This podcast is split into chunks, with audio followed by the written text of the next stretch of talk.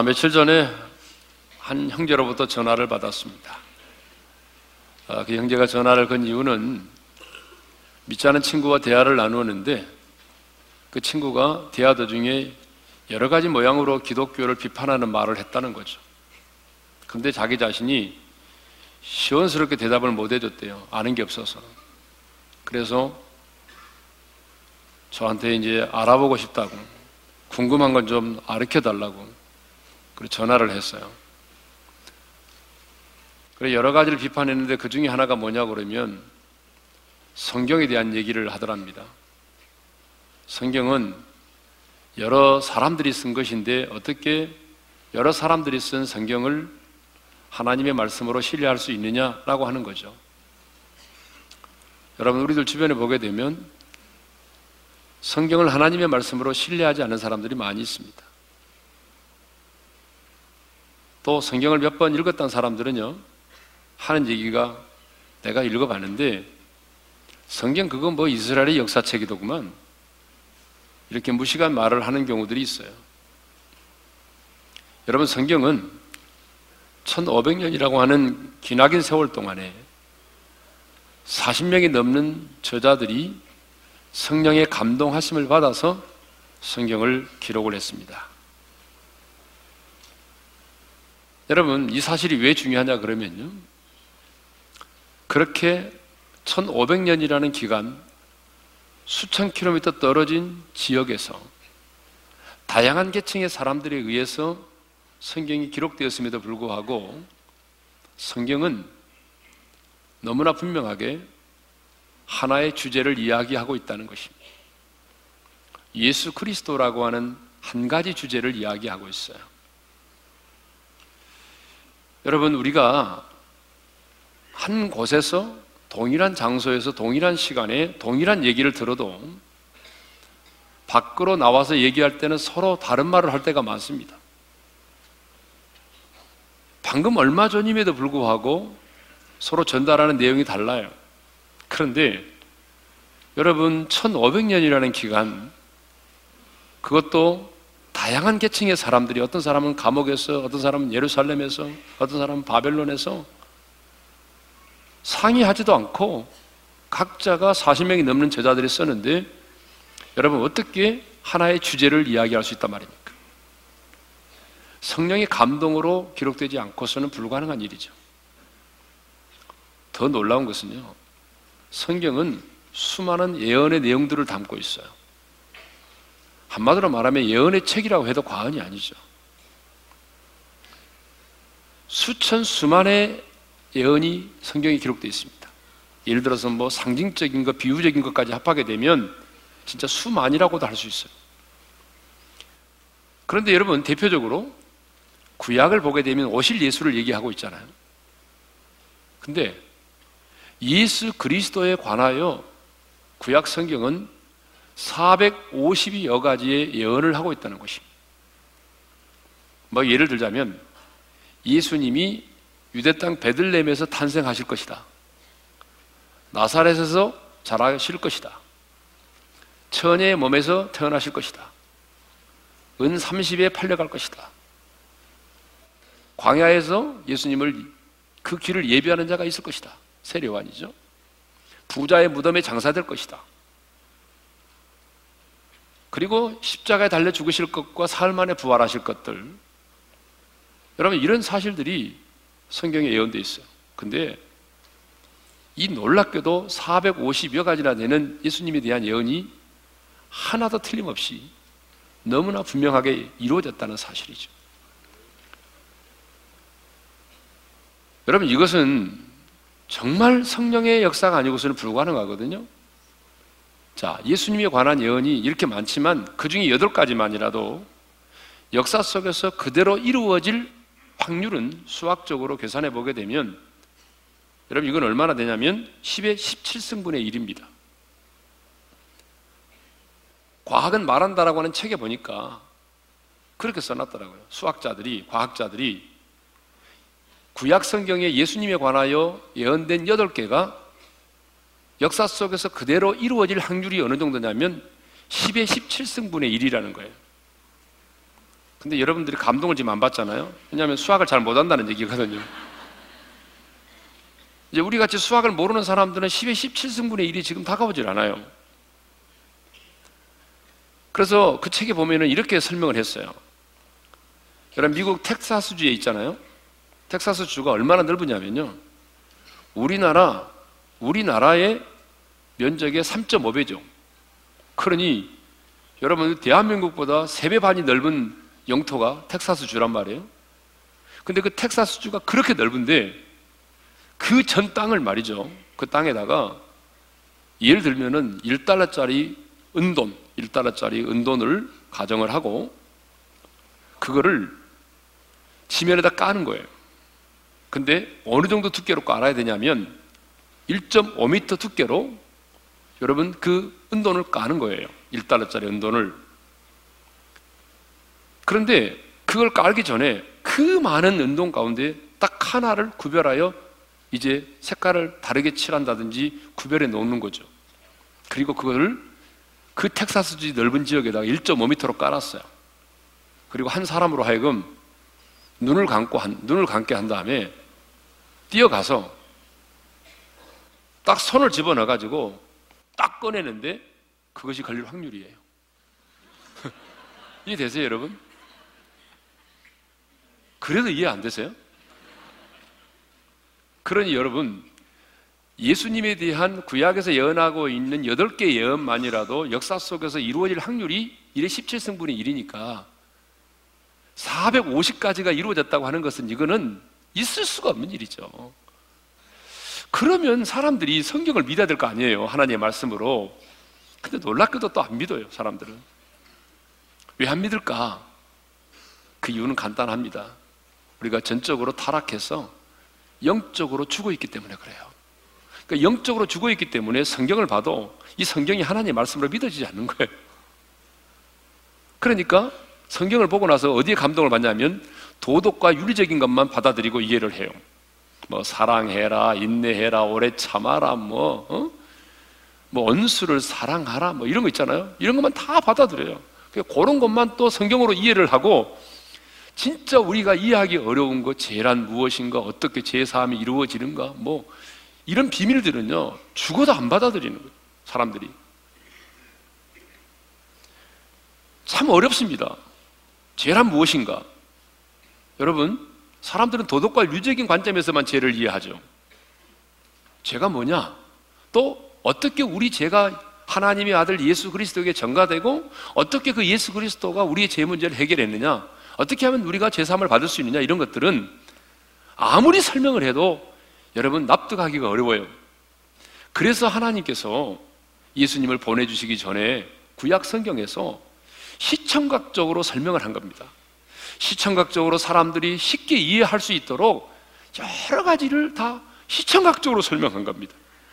우리의 구원을 설명하기 위해서 출애굽의 사건을 이야기하시고 또 하나님 내가 너희들과 함께 한다. 그런데 하나님이 영이시니까 눈에 안 보이잖아요. 그래 그들은 하나님이 함께 한다는데 어떻게 알 수 있어요? 그래서 하나님이 언약계를 보여주시기도 하고 구름을 보여주시기도 하고 뭐 그랬잖아요. 그래서 죄가 무엇냐, 어떻게 죄가 사함을 받을 수 있느냐 이런 것들을 설명하기 위해서 하나님이 구약 시대의 여러 가지 절기와 제사와 성전이라든가 이런 사건들을 설명하셨어요. 그래서 오늘은 그 중에 하나인 속죄일에 관해서 생각을 해보려고 합니다. 자, 여러분, 속죄일이 뭐죠? 속죄일이라고 하는 것은 하나님께서 1년 동안 이스라엘 백성들이 지은 모든 죄를 용서해 주시는 날입니다. 여러분, 구약의 속죄일은 기간이 딱 1년입니다. 그러니까 1년 동안 지은 모든 죄를 사함받는 그날이 속죄일입니다.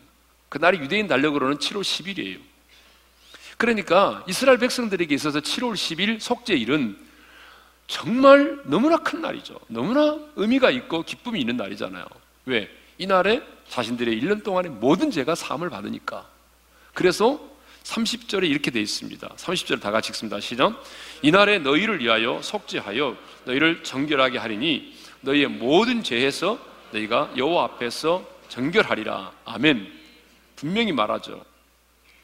너희를 정결하게 하리니 너희의 모든 죄에서 그러니까 하나님이 모든 죄에서 너희를 정결하게 한다는 거죠. 그러니까 이날처럼 기쁜 날이 없겠죠. 그래서 31절에 보게 되면 이날을 안식일 중에 안식일이라고 말하고 있습니다. 그러면 이 7월 10일 석제일이 되면은 이 대제사장은 무슨 일을 하죠? 먼저 정결하게 몸을 씻고 수송아지를 잡아서 자기들의 자신과 가족들을 위하여 속죄를 드립니다. 그리고 그 다음에는 재단에 있는 숯불을 담아가지고 이렇게 휘장을 열고 지성소로 들어가게 되죠. 지성소로 들어가게 되면은 깜깜하잖아요? 그러면 거기 숯불에다가 향을, 가루를 확 집어넣어요. 그러면 향가루를 집어넣으니까 연기가 자욱하게 나올, 올라오겠죠. 그러면 그 연기를 가지고 속죄소 위를 연기로 가리어요. 속죄소 위를 연기로 가린단 말입니다. 속죄소가 뭐죠? 속죄소 하게 되면 쉽게 설명할게요. 속죄소는 뭐냐? 언약계, 법계 뚜껑을 말합니다. 그래서 그 언약계 뚜껑을 연기로 가립니다. 그 다음에는 수송아지의 그 피를 가지고 들어가서 어떻게 하죠? 바로 속죄소에 뿌리는 거죠. 그래서 그 피를 속죄소 앞에 일곱 번 뿌립니다. 그 다음에는요, 이번에는 속죄제 염소 있죠, 염소. 예. 염소 하면 사람들은 되게 기분 나쁘게 생각하더라고요. 근데 여기서 말하는 염소는 제물로서의 염소입니다. 예, 양과 염소를 구별하는 내용이 아니에요. 자, 속죄제 염소를 잡아 가지고 그 피를 가지고 휘장 안으로 들어가서 마찬가지로 수송아지의 피와 마찬가지로 속죄소에 뿌리게 됩니다. 그러니까 여러분 대제사장이 지성소에 들어가서 하는 일이 뭐죠? 딱 한 가지예요, 한 가지. 한마디로 말하면 속죄소에 속죄소에 향의 연기를 가지고 아니면 수염, 수염, 수이염소와 수송아지 피를 가지고 그 속죄소에 속죄소를 가리는 일을 하는 거죠. 언약계 뚜껑을 피로 발라서 가리는 일을 한다는 거죠. 자, 이렇게 하는 이유가 뭐죠? 언약계 안에 있는 우리의 죄를 하나님이 보시지 못하도록 하기 위해서 향의 연기로 가리고 피를, 피를 발라서 가린단 말이죠. 자, 그러면 한번 물어보겠습니다. 어, 뭐 여러분 잘 아시고 계시겠지만은 그 언약계 안에는 세 가지가 들어있어요. 어, 어떤 세 가지가 들어있죠? 그 세 가지가 뭐예요? 언약계 안에 들어있는 세 가지. 예. 자, 먼저 만나를 담은 항아리가 들어있죠. 예. 두 번째로는요, 아론의 쌍난 지팡이가 들어있죠. 세 번째로는요, 십계명이 기록된 두 돌판이 기록돼 들어있어요. 여러분 이 세 가지 왜 하나님은 이 세 가지를 그 언약궤 안에다 넣도록 했느냐? 여러분 이 세 가지는요 뭘 말하냐면 하나님이 이스라엘 백성들에게 베풀어 주신 은혜 가운데 가장 대표적인 은혜입니다. 여러분 한번 생각해 보자고요. 아론의 쌍난 지팡이 하나님께서요 광약길을 걸어가는 이 이스라엘 백성들에게 모세와 아론이라는 지도자를 세워 주셨잖아요. 여러분 이것은 엄청난 은혜입니다. 왜냐하면 광야에는 길도 없고요. 누가 리더십을 발휘해서 그들을 이끌어 가겠습니까? 그래서 하나님이 광약길을 거는 이스라엘 백성들에게 지도자를 세워주셨다고 하는 것은 정말 놀라운 은혜였어요. 그런데 그들이 지도자를 거역했죠. 그쵸? 네. 자, 두 번째로는 만나에, 만나를 담은 항아리잖아요. 광야는 농사를 지을 수 없는 것이니까 먹고 살아야 되는데 어떻게 해요? 하나님께서 하늘 문을 여시고 만나를 내려주셨죠, 하늘에서. 그래서 그들이 생명을 지속할 수 있었어요. 그들이 얼마나 감사했어요. 또 하나님께서 그들에게 십계명을 주셨잖아요. 그래서 십계명이 주어짐으로 말미암아 아 죄라고 하는 게 뭔지를 알게 됐잖아요. 이 세 가지는 하나님 이스라엘 백성들에게 베풀어 주신 가장 대표적인 은혜였단 말이에요. 그런데 가장 대표적인 은혜가 나중에 어떻게 됐냐? 인간의 범죄로 말미암아 이스라엘 백성들의 범죄로 말미암아 이것이 뭐가 되냐면 가장 하나님 앞에서 대표적인 죄가 되고 말았어요. 아까 얘기했잖아요. 쌍난 지팡이 그건 왜 그렇게 된지 아시죠, 여러분? 그들이 아론의 지도자를 아론을 지도자로서 인정하지 않았어요. 왜 네 둘이만 다 해먹냐? 우리 집합 가운데 지도자가 많아. 그래서 나온 게 쌍난 지팡이 아니에요. 지도자를 거역했다는 거예요. 이 지도자를 거역한 죄가 무지하게 커요. 두 번째 죄는 뭐냐 그러면 그들이 하나님이 주신 생명의 은혜를 불평했어요. 만나가 내려졌을 때 그들이 얼마나 감사했어요. 첫날에는. 그런데요, 사람들이 계속 만나가 내려오니까 그 막 인상 쓰고 막 짜증내고 불평하고 하나님 맨날 허구한 날 만나요. 에? 예? 고기 좀 주세요. 고기. 불평하고 원망했다니까요. 여러분, 농사도 지을 수 없는 땅에 하나님이 만나를 주시는데 그거 불평하고 원망했다니까요. 얼마나 큰 죄입니까, 여러분? 이 불평과 원망의 죄가. 하나님이 그들에게 계명을 주셨는데 그들이 그 계명을 지키지 않았어요. 그래서 이 세 가지가 가장 대표적인 죄가 되고 말았습니다. 그러므로 우리 하나님은요, 이제 그 언약계 안에, 언약계는 하나님의 임재를 상징하는데 그 언약계 안에 들어있는 이 세 가지 대표적인 죄를 하나님이 딱 바라보시잖아요. 그러면 하나님은 거룩하신 분이기 때문에 그 죄를 그 죄를 지은 인간들을 죽일 수밖에 없어요. 왜 죄값은 사망이니까. 그리고 하나님이 반드시 그 인간을 심판할 수밖에 없어요. 그래서 대제사장이 하는 일이 뭐죠? 매년 1년에 한 차례씩 대제사장이 들어가서 향의 연기를 피워 가지고 그 속죄제 뚜껑에 연기를 가지고 또 수송아지와 또 이렇게 염소의 피를 가지고 거기에 발라서 하나님으로 하여금 그 죄를 들여다보지 못하도록 한다는 것입니다. 그런데 문제는 짐승의 피와 향은 오래 가지 못한다는 거잖아요. 여러분, 향이라고 하는 게 얼마나 오래 가겠습니까? 순식간에 사라져 버리잖아요. 짐승의 피도 여러분 잔뜩 발라놔도 1년만 지나면 말라 삐뚤어져서 사라져 버리잖아요. 그러기 때문에 매년 대제사장은 7월 10일 속죄일만 되면은 그 지성소에 들어가서 똑같은 제사를 지내야만 했던 거예요. 그런데 정말 감사한 것은 이 짐승의 피는 예? 수송아지와 염소의 피는 기간이 효력이 1년밖에 안 되지만 우리 주님이 우리를 위해서 십자가상에 설리신 이 피는 그 효력이 영원하다는 것이죠. 그래서 히브리서 9장 13절에 보게 되면 염소와 송아지의 피로 하지 아니하고 오직 자기 피로 영원한 속죄를 이루사라고 말씀하십니다. 하나님이 자기가 흘린 그 피를 이뤄서 우리에게 영원한 속죄, 다시 말하면 1년 동안만 죄를 사함받는 것이 아니라 영원토록 그 죄가 사함받는 그 속죄를 주님이 이루셨습니다. 할렐루야. 그래서 바울은 여러분 로마서 4장 7절과 8절에서 이렇게 말하고 있습니다. 다 같이 읽습니다. 시작. 불법이 사함을 받고 죄가 가리워짐을 받는 사람들은 복이 있고 주께서 그 죄를 인정하지 아니하실 사람은 복이 있도다. 바울은 지금 어떤 사람을 복이 있다고 말합니까? 잘 나가는 사람, 출세하는 사람, 이런 사람을 복이 있다라고 말하지 않아요. 바울이 복이 있는 사람이라고 말하는 사람은 불법이 사함을 받고 그 죄가 가리워짐을 받는 사람. 그래서 하나님이 그 죄를 죄로 인정하지 않는 사람. 여러분, 이 사람이 어떤 사람이죠? 복이 있는 사람이라는 거죠. 여러분 진짜 복 있는 사람은요. 그 죄가 가리워져서 하나님이 보지 하나님이 우리 죄를 인정하지 않는 그 사람 있죠. 여러분 그 사람이 가장 복 있는 사람인 줄로 믿습니다. 자, 그렇기 때문에 오늘 저와 여러분 이렇게 당당하게 은혜의 보좌 앞에 나가서 하나님을 아빠라고 부르고 예배를 드리는 것입니다. 왜?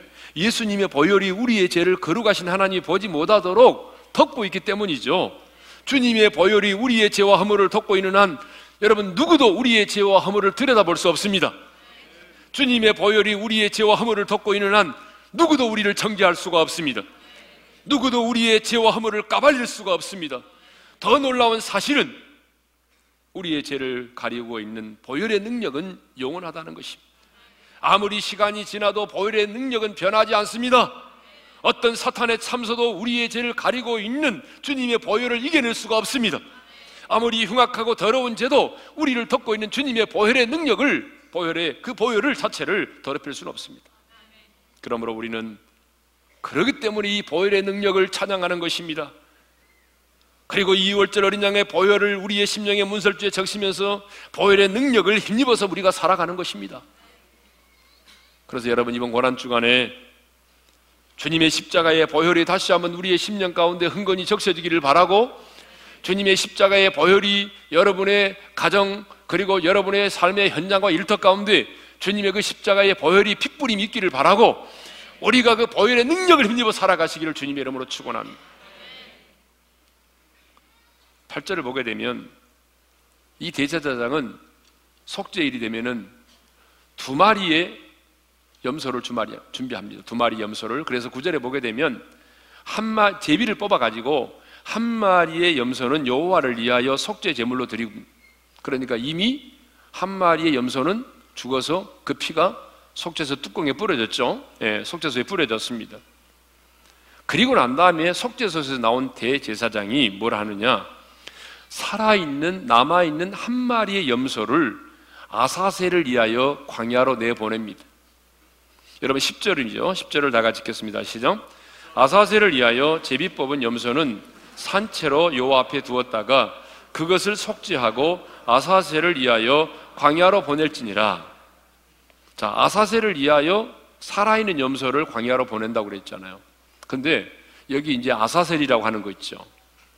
여러분 정신 똑바로 차리셔가지고 이 아사셀을 정리를 잘 하고 가셔야 돼요. 왜냐하면 이 아사셀에 대해서 견해가 너무너무 달라요. 우리들 주변에서 막 부흥사들이 하는 얘기도 들어보게 되면 너무 성경과 동떨어진 얘기들이 너무 많고요. 예. 자, 이 아사셀은 그러면은 뭔가 어, 사람들마다 견해가 많이 다른데요. 이 아사셀은 어떤 사람은 아사셀을 광야에 있는 어떤 절벽이나 위험한 장소로 보는 경우도 있어요. 어떤 특정한 지역으로 보더라고요. 또 어떤 사람은요, 아사셀을 광야에 살고 있는 어떤 초자연적인 존재, 뭐 마귀나 악령으로 보더라고요. 심지어 어떤 분은요, 어떤 부흥사는 미드라시라고 보더라. 미드라시가 뭐냐면 천사들 가운데 죄를 회개하지 않은 천사니까 악한 영이죠. 그 악한 영으로 보더라고요. 그런데 여러분, 여기 나와 있는 나사세를 광야에 존재하고 있는 악한 영의 존재로 본다면 이건 이제 우리 기독교는 큰 넌센스를 넌센스에 빠지게 되죠. 왜냐하면요. 귀신을 위하여 재물을 드린다는 해석이 되는 것입니다. 그리고 뿐만 아니라 우리의 죄값을 귀신에게로 지불하고 우리를 사셨다고 하는 것이 되는 겁니다. 여러분 분명히 예수님의 십자가 달려 죽으심으로 우리의 죄값을 지불하셨고 우리를 사셨습니다. 여러분 맞죠? 예. 주님이 우리 죄값을 지불하고 샀잖아요. 이건 진리예요. 그런데 누구에게 죄값을 지불하고 사느냐 이거는 참 더 중요한데 사람들이 여기에서 오해를 한단 말이죠. 여러분 아사세를 우리가 이제 광야에 있는 어떤 뭐 마귀나 귀신으로 본다고 한다면은 우리가 귀신에게다가 마귀에다가 죄값을 지불하고 예수님이 우리의 죄값을 마귀에게다 지불하고 우리를 샀다 그런 얘기가 되는 거잖아요. 그러나 여러분 그것은 정말 안 되는 얘기죠. 우리 분명하게 정리합시다. 주님이 죄값을 지불하고 우리를 사셨는데 그 죄값을 지불했다는 얘기는 마귀에게 우리의 죄값을 주고 샀다는 얘기가 아니에요. 이 말은 무슨 말이냐면 하나님의 공의를 만족시켰다는 것입니다. 여러분 하나님의 공의를 만족시킨 것이 바로 뭐냐? 우리의 죄값을 지불하신 거예요. 그래서 하나님의 공의가 만족되었기 때문에 하나님이 당신의 의를 우리 인간들에게 덧입혀 주시는 겁니다. 당신의 공의가 만족되었기 때문에. 그래서 그렇다면 이제 우리는 아사셀을 어떻게 보느냐? 여러분 아사셀은요. 이 고유 명사가 아니라 여러분 두 개의 단어가 합쳐진 합성어입니다.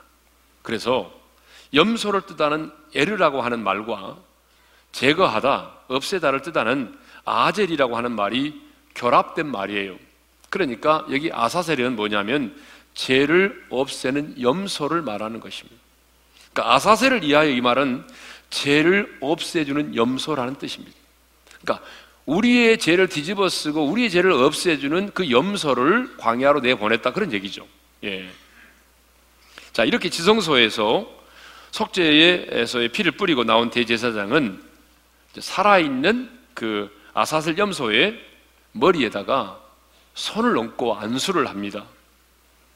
여러분 21절을 읽겠습니다. 다 같이 시작.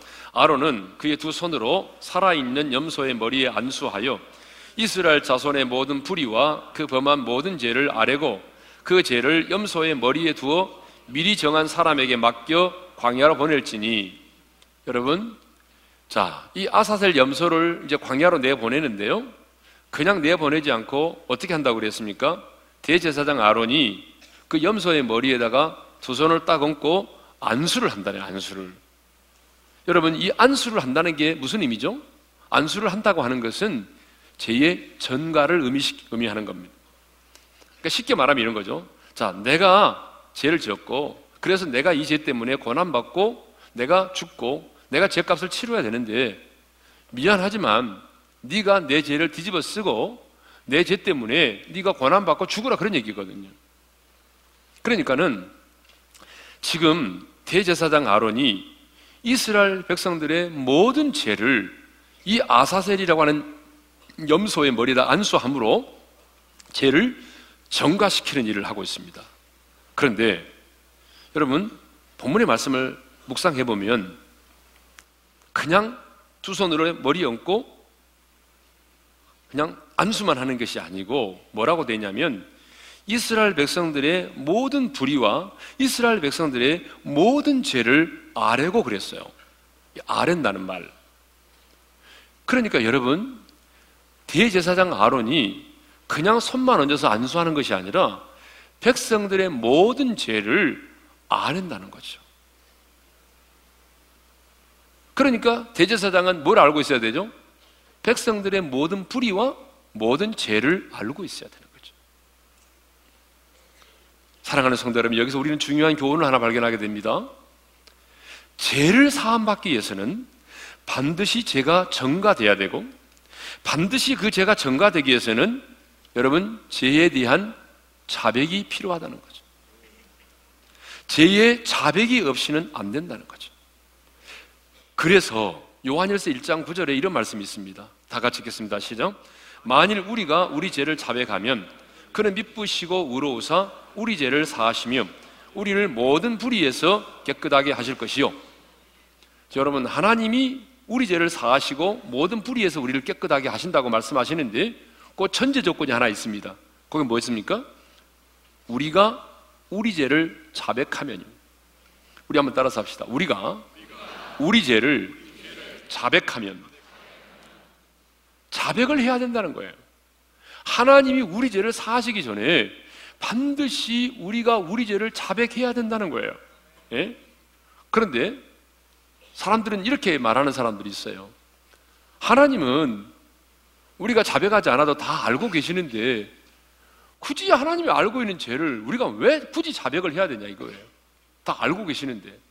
예? 창피하게, 부끄럽게. 여러분, 물론 하나님은 다 알고 계시죠. 그렇지만 하나님과 우리와의 관계는 인격적인 관계라는 걸 여러분 아셔야 돼요. 인격적인 관계이기 때문에 내가 내 자신의 제약을 자백을 해야 돼요. 그럴 때에 주님이 우리 죄를 사하시는 것입니다. 그러므로 여러분, 늘 주님 앞에 나올 때마다 여러분 자신들의 연약하에 넘어진 죄들을 자백할 수 있기를 바랍니다. 여러분, 중요해요. 자, 이렇게 안수함으로 죄를 덮어쓴 염소는요, 이제 광야로 내어 쫓김을 당합니다. 그런데 구전에 의하면 그냥 내어 쫓기는 것이 아니라 일반 염소와 아사셀 염소를 구분하기 위해서 머리에다가 빨간색 리본을 달아둔다는 거예요. 이 빨간색이 뭐냐 그러면 바로 죄를 상징하는 거잖아요. 그래서 여러분 빨간색 리본이 딱 꽂혀지면은 이게 뭐예요? 광야에서 누군가가 그 염소를 딱 보게 되면 금방 알 수 있죠. 아, 이거 염소는 어떤 염소? 아사살 염소. 우리의 모든 죄를 뒤집어 쓴 염소. 누가 말하지 않아도 가르쳐 주지 않아도 빨간색 리본만 딱 보면 다 알 수 있었어요. 여러분 이것은요 우리 주님이 고난 받으실 때 입으실 예수님도 어떤 옷을 입고 흉, 저기 저 조롱을 받으셨어요? 흉포를 입으시고 빨간색 옷을 입으시고 주님이 조롱을 받으셨잖아요. 이것을 이미 구약에서 이렇게 이미 가르쳐 주고 있는 거죠. 그 다음에는요, 아사스 염소가 내어 쫓김을 당하는데 그냥 입어만 딱 달고 내어 쫓김을 당하는 게 아니고요. 온갖 사람들로부터 조롱과 야유를 받고 내어 쫓김을 당한다고 합니다. 사람들은 자신의 죄를 뒤집어 쓴 염소가 이제 더럽다고 생각을 하면서 그 염소를 아사셀 양 빨간 리본을 달고 있는 그 염소를 향해서 사람들은 온갖 저주의 말을 쏟아부었어요. 예? 심지어는요 침을 뱉기도 하고 어떤 사람은 막 털을 뽑아버리기도 하고 막 욕하고 발길로 차고 온갖 야유를 음? 막 쏟아부었다니. 근데 여러분 우리 주님도 이 아사셀 염소처럼 발가벗김을 당하시고 로마 병정들에 의해서 칼대로 머리를 맞으시고 주님 뺨을 맞으시고 침뱉음을 당하시고 예? 심지어는 막 지나가는 사람들이 동정하기는커녕 뭐라고 말합니까? 자기들의 머리를 흔들면서 네가 만일 하나님의 아들이면 내려와 봐라. 뭐 이런 온갖 비난과 조롱을 하지 않았습니까? 사랑하는 성도 여러분, 이스라엘 백성들의 모든 죄가 이 안수를 통하여 자백을 통하여 아사셀 염소에게 전가되었던 것처럼 하나님은 저와 여러분의 죄악을 우리 예수님에게로 전가시켜 놓으셨습니다. 그래서 우리 예수님은 우리의 죄악을 담당하시고 십자가에 달려 죽으셨어요. 여러분 이사야 선지자는 예수님의 탄생 700년 전에 예수님이 우리의 죄를 담당하실 것을 이렇게 구체적으로 예언했습니다. 다 같이 읽겠습니다. 시작. 여호와께서는 우리 모두의 죄악을 그에게 담당시키셨다. 여러분 놀랍지 않아요? 예수님의 탄생 700년 전에 하나님은 이사야 선지자를 통해서 예언하셨어요. 우리의 죄를 그에게 담당시키셨다. 그래서 세례 요한도 예수님을 바라보면서 자신의 제자들에게 이렇게 말하잖아요. 다 같이 읽겠습니다. 시작. 보라 세상 죄를 지고 가는 하나님의 어린 양이로다. 우리 예수님을 하나님의 어린 양인데 그냥 어린 양이 아니라 어떤 어린 양이라고 말합니까? 세상 죄를 지고 가는 하나님의 어린 양이에요. 예? 하나님은 2000년 전에 인간의 몸을 입고 이 땅에 오신 당신의 아들 예수 그리스도에게 저와 여러분의 모든 죄를 담당하게 하셨습니다.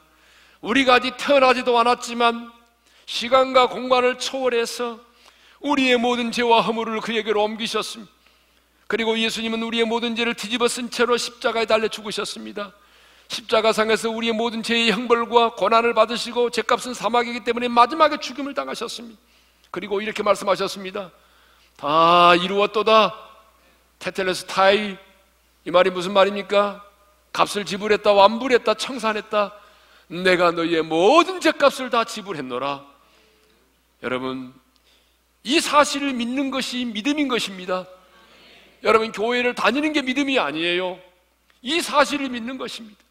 2000년 전 하나님의 아들 예수 그리스도가 나는 아직 태어나지도 않았지만 시간과 공간을 초월해서 하나님의 아들 예수 그리스도에게 내 모든 죄를 전가시켜 놓으셨고 그래서 예수 그리스도가 내 모든 죄를 뒤집어 쓰고 십자가에 달려 죽으시고 그 십자가 상에서 죄값을 지불함으로 내가 구원을 받았다. 여러분 이것이 믿음인 것입니다. 이것이 복음입니다. 여러분 이 사실을 믿으세요? 이 사실을 믿는 자가 구원을 받는 거예요. 예. 자 이렇게 안수를 통해서 이스라엘 백성들이 모든 죄를 뒤집어 쓴 염소는 이제 무인징역의 광야로 나가서 그곳에서 노임을 받게 되죠. 여러분 22절을 읽겠습니다. 다 같이요. 염소가 그들의 모든 부리를 치고 접근하기 어려운 땅에 이르거든 그는 그 염소를 광야에 놓을지니라. 예, 누군가가 지명된 사람이 그 아사셀 염소를 데리고 참 멀리 멀리 갑니다. 광야로. 그래서 정말 사람이 없는 그곳, 무인지경, 접근하기 어려운 땅에다가 그 염소를 광야에 내려놓습니다. 그러면요, 빨간 리본을 달고 털이 막 뽑히고 사람들에게 맞아서 살이 찢겨지고 더럽혀진 이 아사셀 염소는 소리를 지르면서 울면서 광야를 헤매기 시작합니다. 여러분, 광야의 밤은요, 피와 가죽이 엉겨붙을 정도로 찬바람이 살을 에이는 곳입니다. 이 아사셀 염소는 육신의 아픔과 버려진 아픔에 울부짖습니다. 낮에는 목마름의 고통을 당합니다. 와, 얼마나 목마른지 이 아사셀 염소는요, 이 목마름의 고통을 당해요. 우리 예수님이 십자가에서 목마르다고 외치신 것처럼 이 아사셀 염소도 목마름의 고통을 당합니다. 그리고 광야를 헤매다가 기진맥진에서 낭떠러지 같은 곳에 떨어져 죽기도 하고 사나운 사자나 이리들에게 잡혀서 몸이 갈기갈기 찢겨진 채로 처참하게 죽임을 당하기도 하는 것입니다. 중요한 사실은 죄를 덮어쓰고 광야로 보냄을 받은 아사셀 염소는 다시 돌아오지 않는다는 것입니다. 이게 중요합니다. 따라서 합시다. 다시 돌아오지 않는다. 그러므로 이스라엘 백성들은 아사셀 염소가 광야로 쫓겨날 때에 자신들의 죄를 짊어지고 아사셀 염소가 나간다고 믿었어요. 자신들의 죄를 뒤집어서 나사셀 염소가 자, 광야로 광야로 광야로 광야로 멀리 사라져 갈 때에 이스라엘 백성들은 나의 죄가 저렇게 멀리 멀리 사라져 가고 있구나 하는 걸 생각했어요. 그렇습니다. 광야로 내어 쫓김을 당하여 다시 돌아오지 않은 이 아사셀 염소는 하나님께서 우리의 죄를 동이 서에서 먼 것 같이 우리에게서 멀리 옮기실 것을 말씀하고 있는 것입니다. 그리고 그 사함받은 죄에 대해서 하나님이 다시 기억하지 않으실 것을 말씀하고 있는 것입니다. 10편 103편 12절을 읽습니다. 다 같이요. 동이 서에서 먼 것 같이 우리의 죄가를 우리에게서 멀리 옮기셨으며 여러분 동과 서는 영원히 만나지 못하는 것을 상징합니다. 동이 서에서 먼 것처럼 하나님이 우리의 죄과를 그렇게 멀리 옮기셨다는 것입니다. 다시 그 죄가 우리 가운데 돌아오지 않도록 하나님이 우리의 죄를 멀리 옮기실 것을 말씀하고 있습니다. 옮기실 것이다가 아니라 이미 옮겼다라고 말씀하고 있죠. 이사야 38장 17절을 읽습니다. 다 같이요. 내 영혼을 사랑하사 멸망의 구덩이에서 건지셨고 내 모든 죄를 주의 등 뒤에 던지셨나이다. 하나님이 우리의 죄를 어떻게 했다고요? 사함받은 우리의 죄를 멸망의 구덩이에서 우리를 건져내사 내 모든 죄를 주의 등 뒤에 던졌대. 여러분, 아무리 목이 긴 사람도 자기의 등을 볼 수는 없어요. 무슨 말이냐? 하나님이 우리의 사함받은 죄를 자신의 등 뒤로 던졌다는 말은 내가 다시는 너의 죄를 보지 않으리라 그런 말씀. 미가서 7장 19절에는 이런 말씀이 있습니다. 다 같이 읽겠습니다. 우리의 죄악을 발로 밟으시고 우리의 모든 죄를 깊은 바다에 던지시리다. 하나님께서 우리의 죄악을 발로 밟으신대요. 그리고 사함받은 우리의 죄를 깊은 바다에 던져버리신다 그 말입니다. 다시 꺼내지 못하도록 하신다는 얘기죠. 무슨 말입니까? 하나님은 이렇게 우리가 사함받은 죄를 다시는 기억하지 않으신다는 것입니다. 그런데 우리는 이 하나님을 오해하고 있어요. 우리 인간들처럼 생각을 하고 있어요. 그래서 뭐 이 말을 못 믿어요. 여러분, 하나님도 우리의 죄를 사하셨지만 우리 인간들처럼 우리의 모든 죄를 기억하고 계실 거라고 생각을 해요. 여러분, 그러잖아요? 하나님이 내 모든 죄를 다 기억할 거라고 생각하잖아요. 그러니까 쪽팔리니까 기도 못 하잖아요. 그런데 여러분 분명히 아셔야 됩니다. 예수 그리스도의 피로 말미암아 사함 받은 그 죄는 하나님이 다시는 기억하지 않습니다. 또 우리는 이런 생각을 해요. 우리는 그렇잖아요. 내가 다 용서했어. 용서했는데 왜 그래? 그러지만 뭘 용서해요? 다 기억하고 있는데. 그래서 그 사람을 대할 때에 그 선입견과 편견을 가지고 대한단 말이에요. 예? 안 그래요, 여러분? 그런데 하나님도 우리를 그렇게 대할 것처럼 생각을 하는 거예요. 하나님도 우리를 대할 때, 그래, 내가 네 죄를 용서했지만, 그래도 내가 다 알고 있지. 그렇게 해서 우리를 대하실 것처럼 생각한단 말이에요. 그러나 여러분 분명히 기억하십시오. 하나님은 인간이 아니십니다. 우리 하나님은 전능하신 하나님이십니다.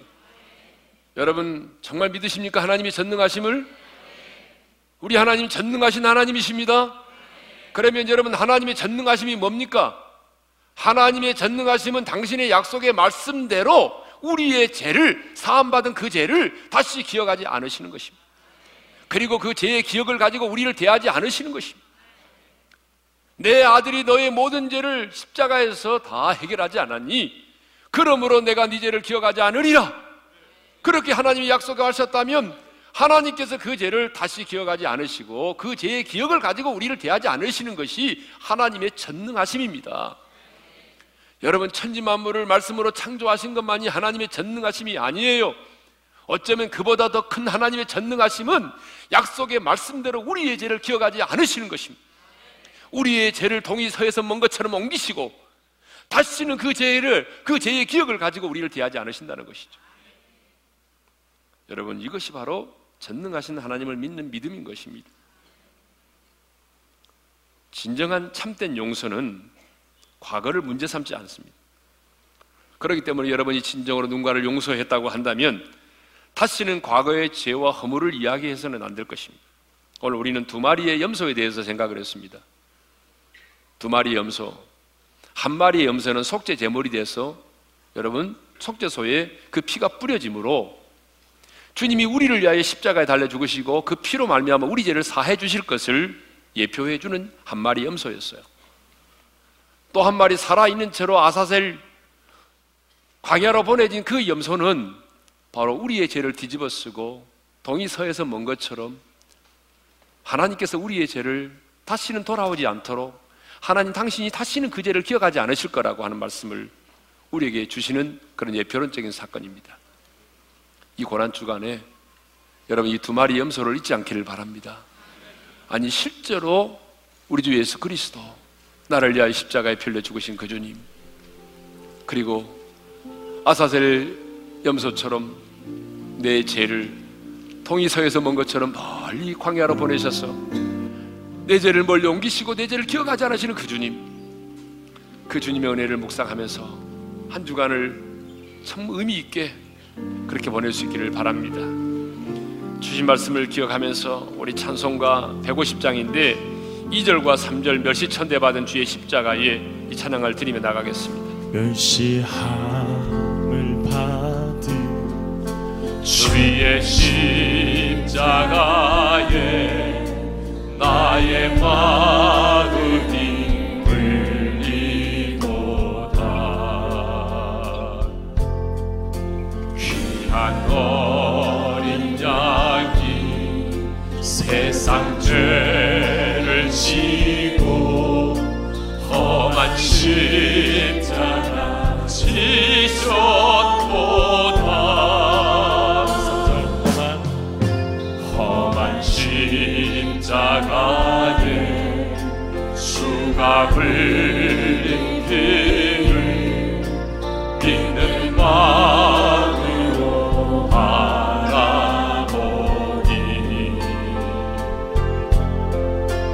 나를 용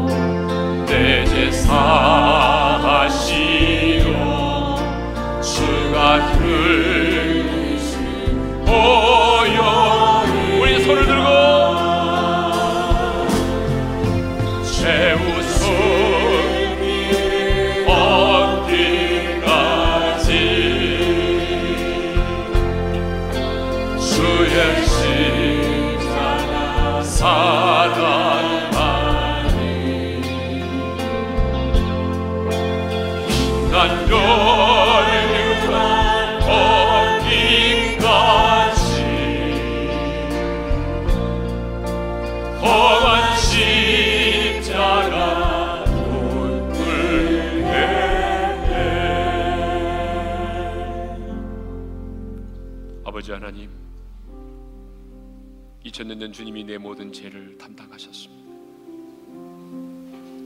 그리고 십자가에서 피 흘려 죽으심으로 내 모든 죄값을 지불하셨습니다. 주님 아사셀 염소처럼 주님이 내 모든 죄를 뒤집어 쓰시고 광야로 내 어 쫓김을 당하여 목마름의 고통을 당하시다 마침내 죽으셔서 내 죄과를 멀리 옮기셨습니다. 그 지약에 다시 내게 돌아오지 않도록. 그리고 다시는 내 죄를 기억하지 않으시는 그 하나님의 모습을 오늘 우리에게 보여주시니 감사합니다 이런 놀라운 사랑을 받은 우리들. 이번 한 주간 동안도 주님의 십자가의 보혈을 묵상하고 주님의 십자가의 보혈을 내 심령 가운데 적시고 그 보혈의 능력을 힘입어서 한 주간 승리하며 살아가게 도와주십시오. 이제는 우리 주 예수 그리스도의 은혜와 하나님 아버지의 영원한 그 사랑하심과 성령님의 감동하심과 교통하심과 축복하심 오늘 이 고난 주일에 나를 위하여 속죄의 제물이 되신 주님 아사셀 염소가 돼서 내 죄과를 멀리 옮기신 그 주님 다시 한번 마음에 되새기면서 주님의 고난을 묵상하고 보혈의 능력을 힘입어 승리의 삶을 살기를 원하는 모든 지체들 위해 이제로부터 영원토로 함께 하시기를 축원하옵나이다. 아멘